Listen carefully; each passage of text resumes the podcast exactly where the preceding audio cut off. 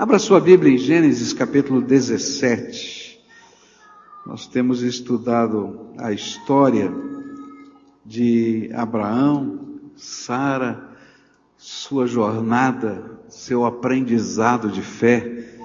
E é gostoso a gente perceber que os seres humanos, não importa se eles sejam para nós heróis da fé, eles continuam sendo humanos na Bíblia e carecem de orientação, de sabedoria e de graça de Deus. Diz assim a Bíblia: quando Abraão tinha 99 anos, o Senhor Deus apareceu a ele e disse: Eu sou o Deus Todo-Poderoso. Viva uma vida de comunhão comigo e seja obediente a mim em tudo e eu farei a minha aliança com você e lhe darei muitos descendentes. E então Abraão se, se ajoelhou, encostou o rosto no chão, e Deus lhe disse, eu faço com você esta aliança. Prometo que você será o pai de muitas nações, e daqui em diante o seu nome será Abraão e não Abrão, pois eu vou fazer com que você seja pai de muitas nações, e farei com que os seus descendentes sejam muito numerosos, e alguns deles serão reis. A aliança que eu estou fazendo para sempre com você e com os seus descendentes é a seguinte: eu serei para sempre o Deus de você e o Deus dos seus descendentes. Darei a você e a eles a terra onde você está morando como estrangeiro. Toda a terra de Canaã será para sempre dos seus descendentes, e eu serei o Deus deles. E Deus continuou: Você, Abraão, será fiel à minha aliança, você e os seus descendentes para sempre. E pela aliança que eu estou fazendo com você e com os seus descendentes, Todos os homens entre vocês deverão ser circuncidados. A circuncisão servirá como sinal da aliança que há entre mim e vocês. De hoje em diante, vocês circuncidarão todos os meninos oito dias depois de nascidos, e também os escravos que nascerem nas casas de vocês, e os que forem comprados estrangeiros, tanto uns como outros deverão ser circuncidados sem falta. E esse será um sinal que vai ficar no seu corpo para mostrar que a minha aliança com vocês é para sempre.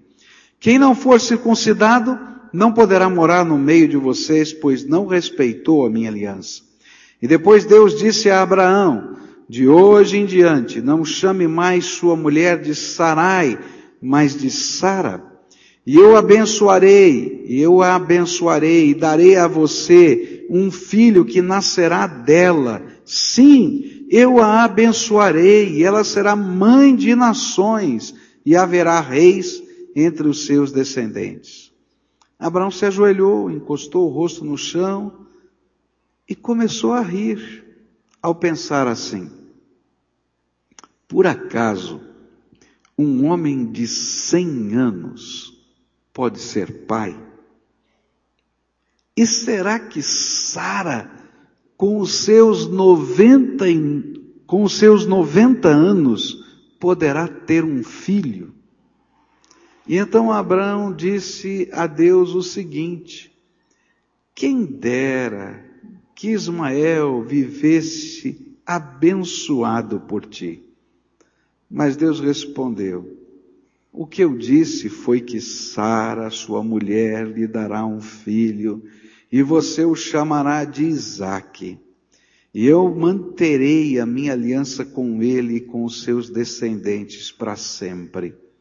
Também ouvi o seu pedido a respeito de Ismael, e eu o abençoarei e lhe darei muitos filhos e muitos descendentes, e ele será pai de doze príncipes, e eu farei com que os descendentes dele sejam uma grande nação. Mas a minha aliança eu manterei com Isaque, o seu filho, que Sara dará à luz nesta mesma época no ano que vem. E quando acabou de falar com Abraão, Deus subiu e o deixou. E naquele mesmo dia Abraão fez como Deus havia mandado. E ele circuncidou o seu filho Ismael e todos os outros homens da sua casa, incluindo os escravos nascidos na sua casa e os que tinham sido comprados de estrangeiros. Abraão tinha 99 anos quando foi circuncidado e o seu filho Ismael tinha 13. E os dois foram circuncidados no mesmo dia. E foram circuncidados também todos os escravos de Abraão, tanto os nascidos na sua casa, como os que tinham sido comprados de estrangeiros. Senhor Jesus, fala conosco, lemos a tua palavra, temos estudado a vida desse teu servo, e agora, Senhor, aplica a tua palavra ao nosso coração. É aquilo que oramos no precioso nome de Jesus. Amém e amém. Treze anos já haviam se passado entre o capítulo 16 e o capítulo 17. E agora, o sentimento que eu tenho ao ler esse texto é de que as coisas haviam se acalmado e uma certa conformação já tomava conta dos personagens da nossa história. Abraão tinha um filho chamado Ismael, ele não estava mais preocupado se ele teria ou não um herdeiro. Não era aparentemente a promessa que Deus havia feito há 24 anos atrás. Mas ele tinha um filho. Ele estava feliz com isso, o menino estava crescendo, ele estava contente com isso. Eu acho que a relação entre Agar e Sara estava um pouco mais estável, porque não tem nenhuma crítica, nenhuma situação até esse instante ali. Eles estavam mais ou menos conformados no meio daquela situação. E aí Deus vem outra vez tocar nas coisas que pareciam estar calmas. E, e é nessa hora que Deus, ao tocar naquelas coisas, de uma maneira até incômoda, porque Ele vai remexer com tudo que parecia estar já tranquilo, Ele vai gerar novas ondas de turbulência interna no coração de Abraão, de Sara, de Agar, de Ismael, de todo mundo ali. E essas ondas de turbulência no coração, ela também teria turbulência nas relações interpessoais. E aí então Deus retoma uma questão importantíssima na Bíblia, que é a questão da aliança, do pacto que ele havia feito com Abraão. É interessante que toda a história de Abraão corre em torno de um tema. Deus tem uma aliança, Deus tem um pacto com o ser humano. Capítulo 12, ele vai convidar ele deixar a terra dele, a parentela, porque ele ia dar um filho, ia dar uma herança a ele, aquela terra onde ele iria. E ele faz um pacto, em ti serão benditas todas as famílias da terra. E ali, dali em diante, esse pacto volta, volta de novo, volta outra vez. Se a gente olhar o capítulo 18, esse assunto vai voltar outra vez. Porque Deus está dizendo, olha, eu quero que você entenda que eu não estou apenas conversando com você, eu não apenas tenho amor por você, eu não apenas tenho um propósito para você, mas eu tenho um pacto, uma aliança, um contrato. Eu vou cumprir a minha promessa nos seus detalhes. E eu tenho expectativas do seu relacionamento comigo. E esse é o tema da aliança. Como é que a gente anda com Deus? Deus nos faz promessas. Deus nos faz promessas. Mas Ele espera de nós algumas atitudes da nossa vida. E é nesse capítulo, não é, que a gente vai aprender que o pacto tem duas partes. E eu vou chamar esse texto, né, de pacto ou aliança detalhada. Você já assinou um contrato? Quem aqui já assinou um contrato? Levanta a mão. Ótimo. Já assinou uma escritura? Quem já assinou uma escritura? Tá? O que, que acontece quando a gente faz um contrato e uma escritura? Tem alguns elementos nesse contrato e nessa escritura que são universais, tá certo? Então, quais são eles? Primeiro, a qualificação de quem vai estar fazendo o documento. Então ele vai dizer, eu, tabelião, fulano de tal, etc, etc, se for uma escritura, não é? Na rua tal, número tal, foi que assinei aqui, que vai dizer, dou fé que isso aconteceu. Mas quem são as partes? Aqui tem o João da Silva, brasileiro, casado, CPF, RG, não é assim mesmo? Tá? Ah, esse aqui está o, o Antônio, não sei do que, e ele tem aqui brasileiro, cara, residente e tal. Qualifica tudo isso. Muito bem, depois que você qualifica, você vai colocar os termos desse acordo, não é isso? Olha, através desse documento ele se compromete a fazer isso, aquilo, aquilo outro, o outro por contrapartida vai pagar aquilo, aquilo outro, e assim vai. Quando a gente lê esse capítulo, a gente vai ver como se Deus estivesse passando agora a escritura e ele estivesse colocando, ah, esses são os termos da minha aliança. Esse aqui é a descrição da minha aliança. Eu quero olhar para esse capítulo com os irmãos e vou só introduzi-lo hoje. E eu quero olhar para a qualificação que está nesse contrato. Esse vai ser o assunto de hoje de manhã. É interessante que o primeiro aspecto desse contrato vai vir nos versículos 1 e 2 e é o tema dessa manhã. Quando Abraão tinha 99 anos, o Senhor, Deus, e aqui na língua hebraica, é muito forte o que vai acontecer aqui. Aqui vão aparecer vários nomes de Deus num parágrafo. Ele vai dizer Jeová ou Yahvé, o Senhor, que está traduzido na nossa Bíblia. Elohim, Deus. Jeová, Deus apareceu a ele e disse: Eu sou El Shaddai. Três coisas fortes que estão aqui sobre quem é Deus. E ele vai dizer: Olha, quem está assinando esse contrato? Que assinou com você lá 24 anos atrás. E que renovou o pacto com você através de cerimônias fortíssimas, como aquele, aquele do capítulo 15, né? lembra que ele faz aquele pacto de corte, aquela cerimônia estranha com aqueles animais e etc., que continuou renovando essa aliança com você. Quem é esse que está falando com você? E ele diz: Eu sou o Senhor Deus Todo-Poderoso. É interessante notar que os nomes dados a Deus até aqui no livro de Gênesis eram expressões do que as pessoas tinham aprendido a respeito de Deus. Então, por exemplo, Agar. Agar teve um encontro com o anjo do Senhor e ela disse: Olha, esse aí é o Deus que vive e vê e que me ouviu.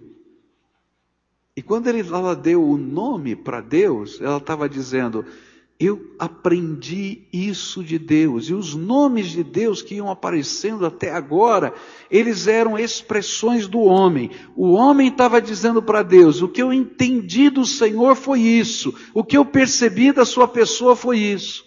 Mas aqui não. Aqui Deus se apresenta. Ele diz: Eu sou Jeová Deus Todo-Poderoso. E essa expressão Todo-Poderoso vai ser a chave para a gente entender tudo o que vai acontecer daqui para frente nessa narrativa. Deus se apresenta.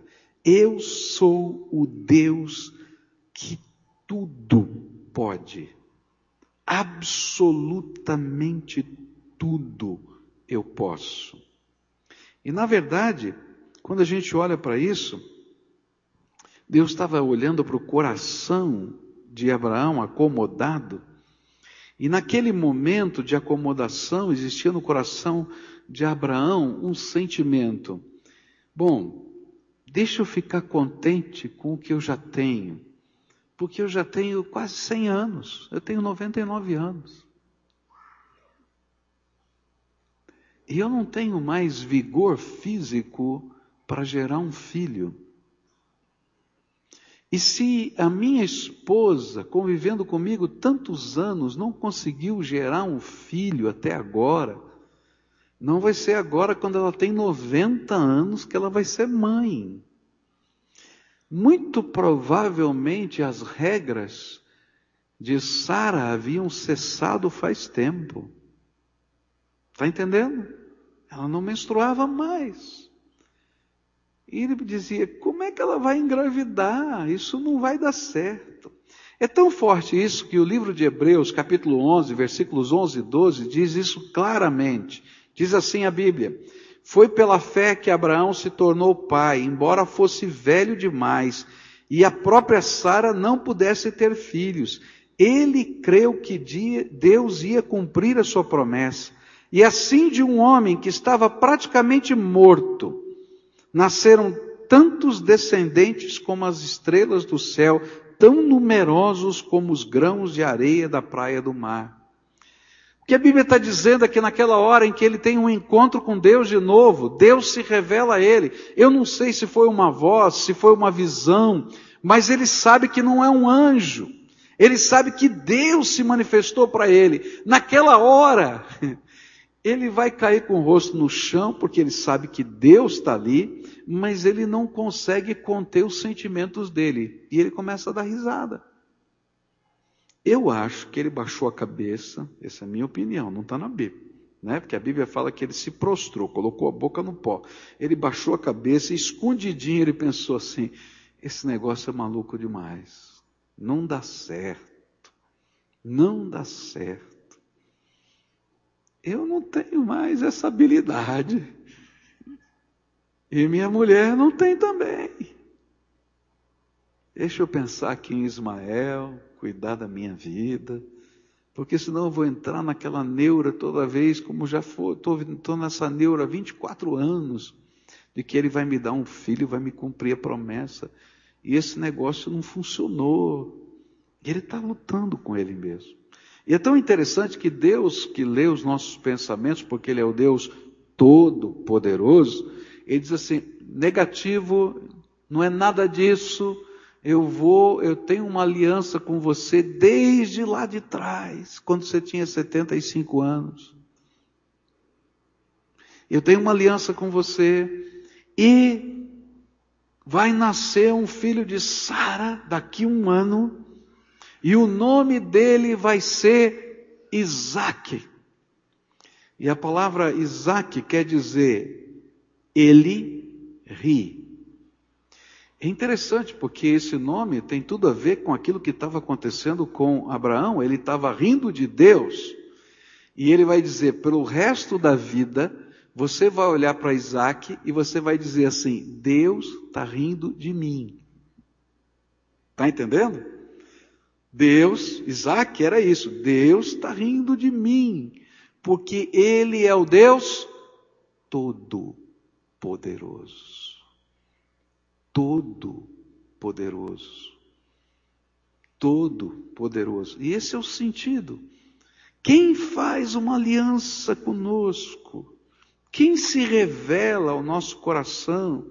Quem toca a nossa alma? É o Deus Todo-Poderoso. Quem estava falando com Abraão não era apenas o Deus que pode falar conosco, como já acontecia várias vezes com Abraão e acontece conosco. Não, ele é o Deus Todo-Poderoso. Ele não é tampouco o Deus dos altares que ele tinha erigido ao longo da sua vida, e essa foi uma das marcas do relacionamento de Abraão com Deus. Ele construía altares, e Deus está dizendo: Filho, eu não sou apenas o Deus dos altares que você construiu ao longo da tua vida, eu sou o Deus o quê? Todo poderoso. Eu posso todas as coisas. Eu não sou apenas o Deus que intervém e livra quando a sua família está em risco, como aconteceu quando você estava lá no Egito contra a minha vontade e falou uma mentira, e apesar disso eu fui lá com a minha misericórdia e socorri você, porque eu sou o Deus Todo-Poderoso, muito maior do que você pode imaginar. Eu não sou apenas o Deus que é o seu escudo em meio à ameaça de uma guerra. Eu sou o Deus Todo-Poderoso. Eu não sou apenas o Deus que te abençoa materialmente, mas eu sou o Deus Todo-Poderoso. E esse Deus Todo-Poderoso é aquele que não tem limite, aquele para quem não há coisa difícil demais. E é isso que a Bíblia vai nos recordar em vários momentos. Ele vai falar isso aqui para Abraão, mas ele falou isso também para Maria, mãe de Jesus, quando o anjo da anunciação foi para ela, lembra disso? E disse: Olha, você vai conceber um, um, filho, ele vai ser o filho do Deus Altíssimo. E ela disse assim: Eu sou virgem, eu nunca dormi com homem nenhum. Como é que isso pode acontecer? É impossível. Vocês lembram disso? E aí o anjo do Senhor vai dizer em Lucas 1:37, porque para Deus nada é impossível, até uma mulher ficar grávida sem que um homem durma com ela. E por isso Jesus é chamado filho do Deus vivo, não é porque Deus dormiu com Maria, como alguns criticando o cristianismo dizem isso, mas porque Deus fez gerar e nascer, encarnou-se através daquele ventre poderosamente, de uma maneira que a gente não consegue nem entender e conceber, porque Ele é o Deus Todo-Poderoso.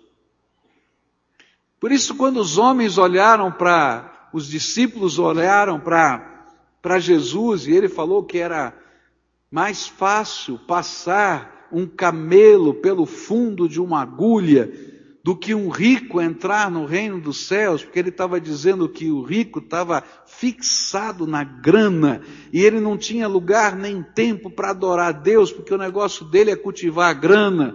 E ele estava dizendo, enquanto ele não depor o seu Deus chamado Mamon para adorar a Deus Todo-Poderoso, ele não vai entrar no reino dos céus, porque ele está servindo outro Deus.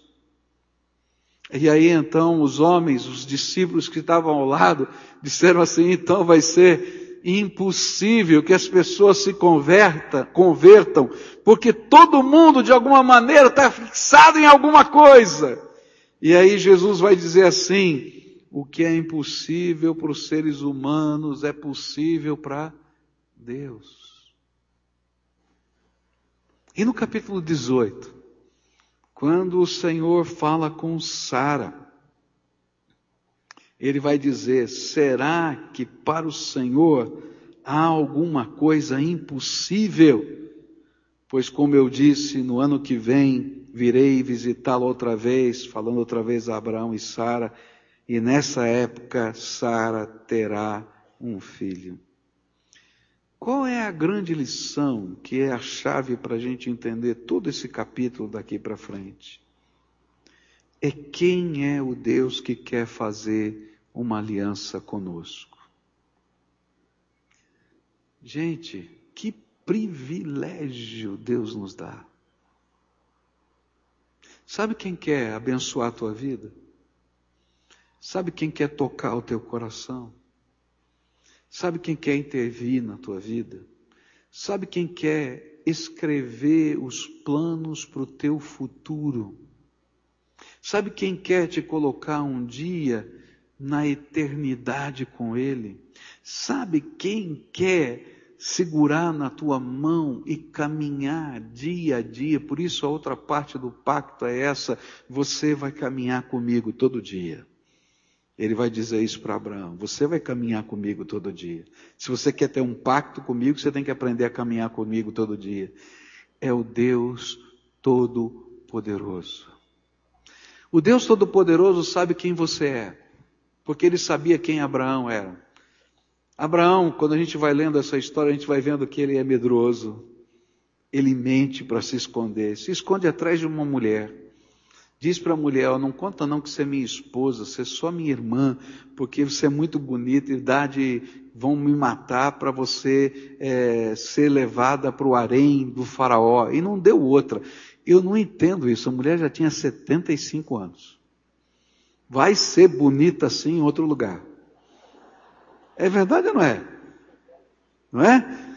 75 anos, vai ser bonita assim, olha. E ele está preocupado com essa história toda, ele fica lá enrolado, tal, aquela coisa toda.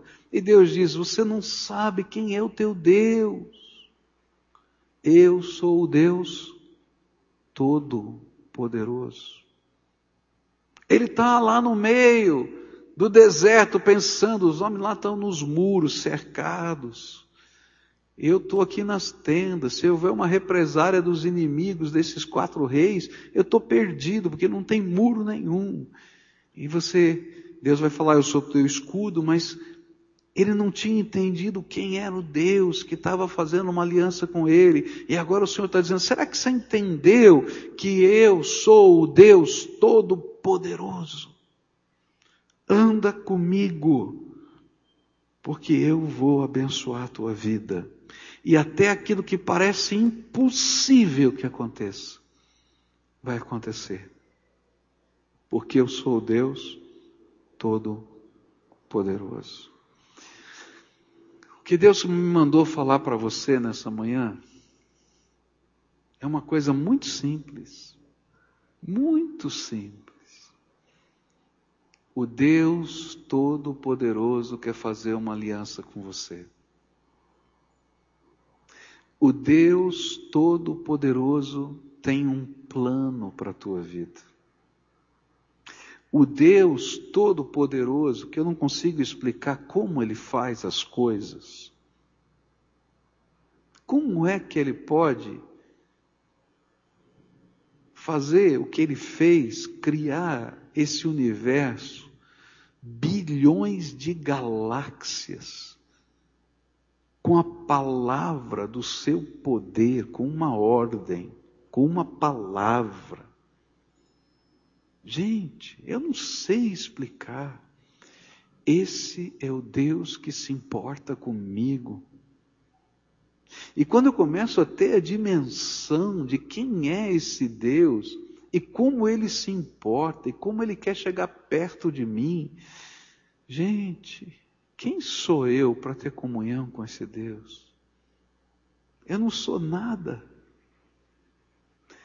Mas que alegria saber que apesar de eu não ser nada, menos do que um grãozinho de areia desse universo, Ele me ama e tem um plano para a minha vida. Agora, tolo sou eu.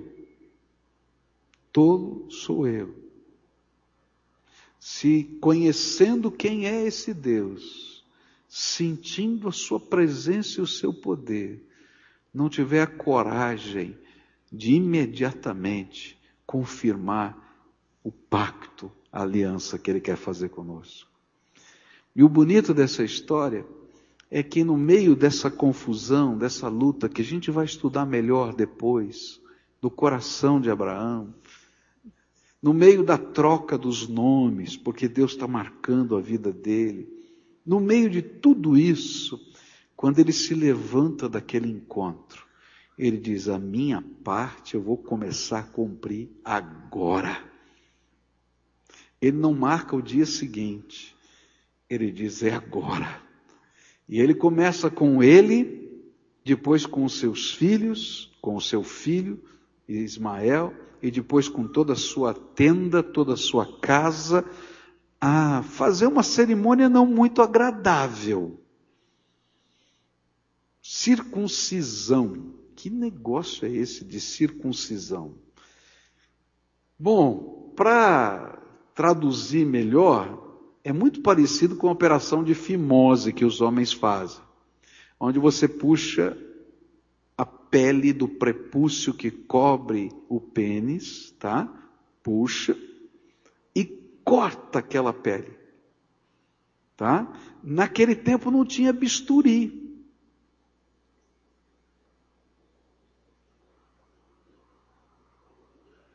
Eu fico imaginando essa cirurgia. Nem anestesia. Hum, dá até arrepio. Eu acho que ficou um monte de homem arrepiado aqui também, não ficou? Fala a verdade. Mas ele não está nem aí, sabe por quê? Porque ele tem uma aliança com o Deus Todo-Poderoso.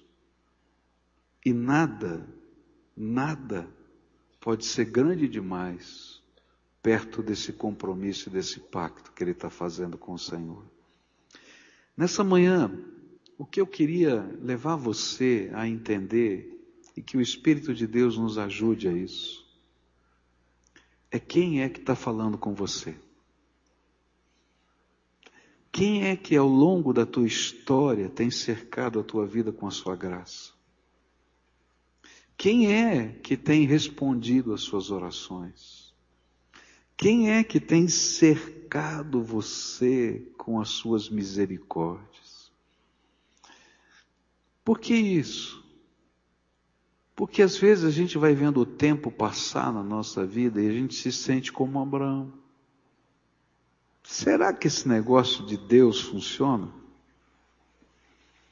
Afinal de contas, eu estou esperando a tua promessa há 24 anos.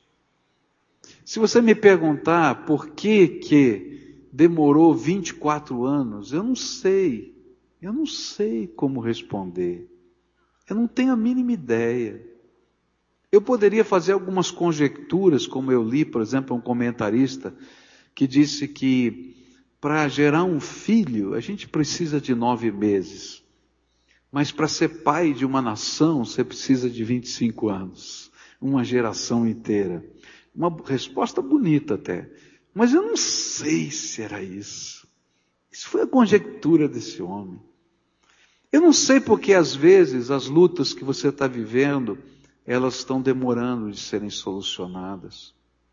Eu não sei porque ainda as pessoas por quem você tem orado pela conversão ainda não se converteram. Eu não sei porque um determinado sonho e uma promessa de Deus que você acalenta no seu coração ainda não se cumpriu. Talvez até falar sobre essas coisas hoje seja muito parecido no teu coração com o sentimento que Abraão teve, que ele sabia que Deus estava ali, mas ele ria. Está entendendo? Eu não sei se eu consigo crer. Mas ele não se levantou dali do mesmo jeito, porque aquele que falava com ele era o Deus Todo-Poderoso. E eu acho que alguma coisa que ele não conseguia explicar aconteceu, e depois Deus vai confirmar mandando um grupo de anjos no capítulo 18 para dizer: Eu estou falando sério. Tá? Se você ler o capítulo 18, Deus confirma todas essas promessas, porque Ele é o Deus Todo-Poderoso. E nessa manhã eu queria orar por você, porque talvez você esteja vivendo uma luta, uma aflição, uma angústia, um problema, demorado. Sabe? Demorado. Não está acontecendo instantaneamente. Ah, difícil. Talvez você tenha dúvidas dentro da sua alma, profundas, como Abraão tinha.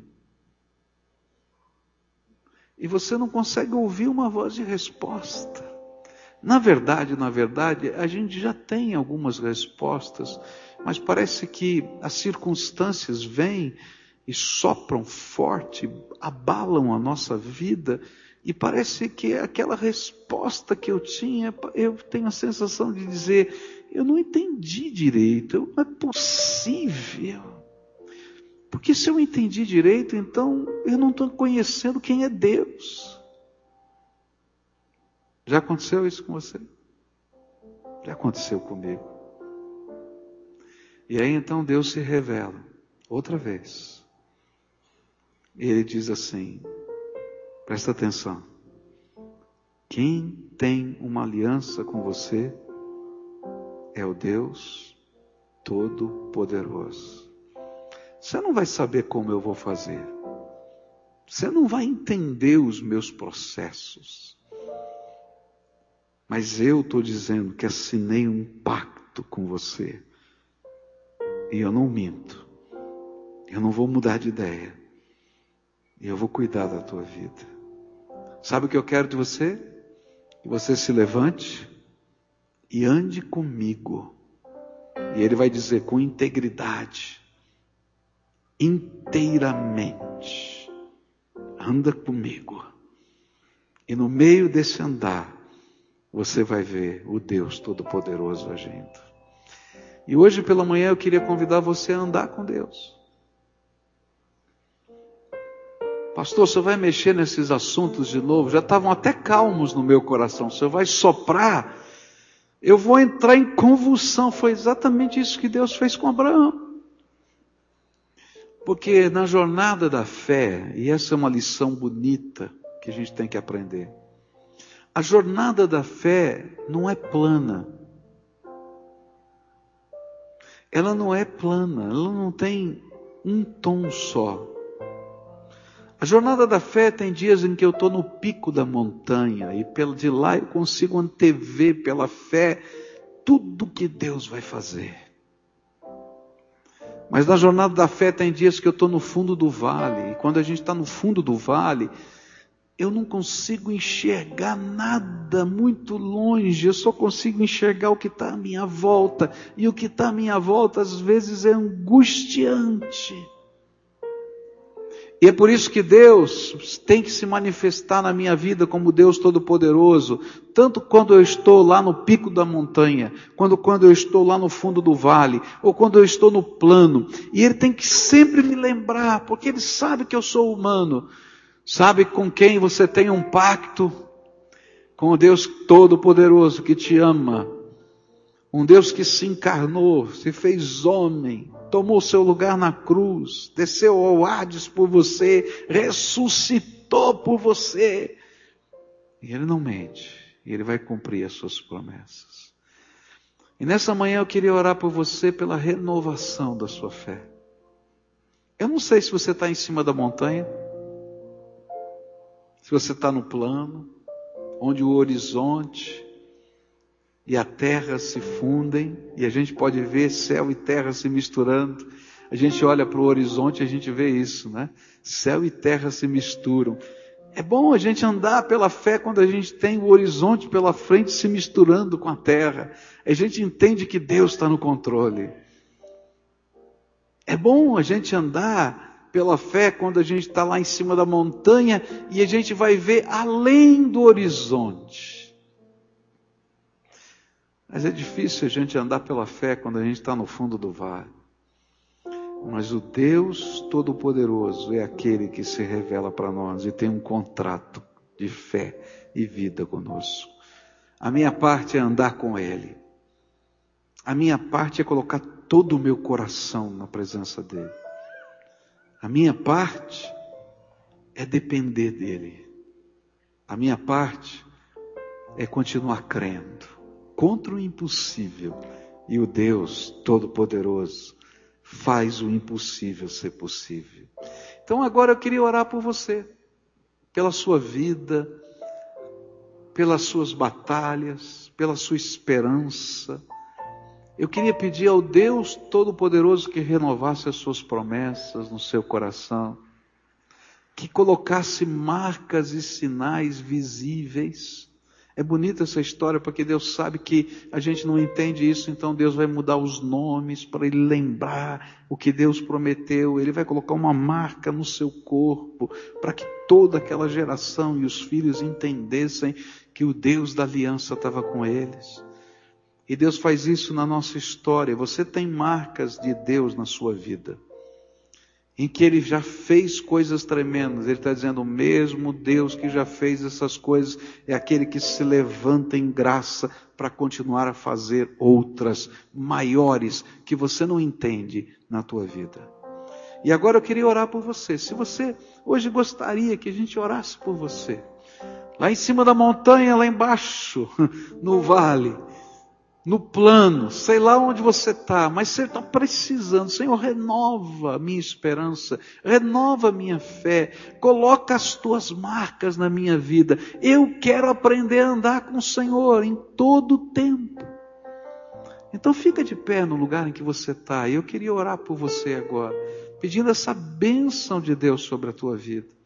E olha, toma posse de algumas coisas tremendas de Deus pela fé, porque você vai falar com o Deus Todo-Poderoso.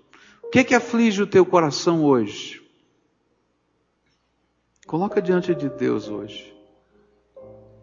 Quais são aquelas coisas que estão enraizadas na tua alma, que você está olhando para cima e dizendo: Senhor, tu te esquecestes destas coisas? Fala com ele outra vez. Quem são as pessoas que você ama e que você está esperando Deus tocar a vida delas? Pede para Deus intervir agora, porque nós vamos falar com quem? Quem é que vai ouvir essa oração? Você não sabe? Eu vou ter que pregar tudo de novo. Quem é? O Deus Todo-Poderoso. Então fala para você mesmo, quem vai ouvir a oração é o Deus Todo-Poderoso. Na Bíblia está escrito em hebraico, El Shaddai. El Shaddai. Duas palavras. El que quer dizer Deus. E Shaddai é aquele que não depende de nada, que pode tudo, que é capaz. Ele que vai ouvir a sua oração. Levanta a tua mão para o céu num gesto de carência e diz: Deus, estou aqui, tenha misericórdia de mim. E toma posse de algo que você está buscando de Deus aqui. Senhor, as nossas mãos estão levantadas diante do Senhor, com a palma da mão levantada para cima, num gesto, Senhor, de carência. Ah, Senhor Todo-Poderoso. Quando nós lemos as Escrituras e entendemos quem é o Senhor, e nos lembramos que do teu trono, de onde o Senhor está sentado, todo o poder no céu, na terra, debaixo da terra, estão diante do Senhor e são teus. E nós nos sentimos tão pequeninos, humanos, como o livro de Hebreus disse que Abraão se sentia diante da tua promessa amortecido, morto, incapaz. Assim nós nos sentimos.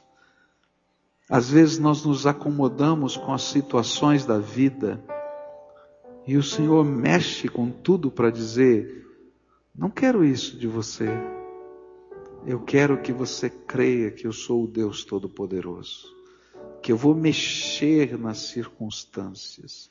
Mas antes de mexer nas circunstâncias, eu vou revelar o meu poder na tua vida.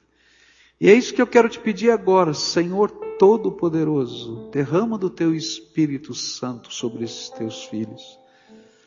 Que eles sejam visitados pelo Senhor. Abre os olhos espirituais para que eles vejam o Senhor Abre, Senhor, os ouvidos espirituais para que eles ouçam o Senhor. Que as decisões que eles têm que tomar não sejam tomadas pelo discernimento ou escrutínio da mente deles, mas que o Deus Todo-Poderoso fale com eles e lhes revele a sua vontade. Senhor Todo-Poderoso, põe a tua mão sobre o corpo de alguns. Alguns estão doentes, Senhor, e precisam ser curados. Tu és o Deus Todo-Poderoso. Põe a tua mão de poder agora e que a cura que vem das tuas mãos se revele na vida deles. Senhor, há alguns que, como Abraão, guardam no coração o desejo de terem filhos. Hoje, Senhor, tivemos aqui na frente e a gente se alegrou uma criancinha que é fruto de oração, porque não podiam, mas o Senhor lhes deu. E Senhor, isso me fez lembrar, Senhor, que tem gente aqui que quer ter filhos e não consegue. Senhor Todo-Poderoso, lembra-te do coração de Abraão e de Sara. E agora, Senhor, abre a janela dos céus e faz fecundo o ventre, e faz fecundo, Senhor, o homem, de tal maneira que esse casal, esses casais possam ter filhos. Põe a tua mão de poder e que esses filhos sejam benditos do Senhor. Ó oh, Senhor, há coisas que estão acontecendo. Eu sei que há famílias aqui que estão orando porque há filhos que se afastaram dos teus caminhos. Há filhos que estão envolvidos em drogas. Há filhos que estão envolvidos na prostituição. Há filhos que estão envolvidos, Senhor, com coisas que a gente não consegue entender. E eu quero te pedir, Senhor, tu é que és o Deus Todo-Poderoso, resgata esses filhos agora em nome de Jesus. Eu não sei onde eles estão, mas visita-os com teu poder. Ó oh, Pai, tu és o Deus Todo-Poderoso. Se nós olharmos para nossa, pela nossa perspectiva, é quase impossível que algo aconteça. Alguns estão desanimados, estão cansados. Mas agora, Senhor, que tu falastes a ele outra vez e a ela outra vez, que tu és o Deus Todo-Poderoso, a inquietação da alma veio de novo, Pai. Vem com teu espírito, vem com teu espírito agora. Sopra o teu sopro e manifesta a tua graça. É aquilo que eu oro em nome de Jesus. Amém e amém. Amém.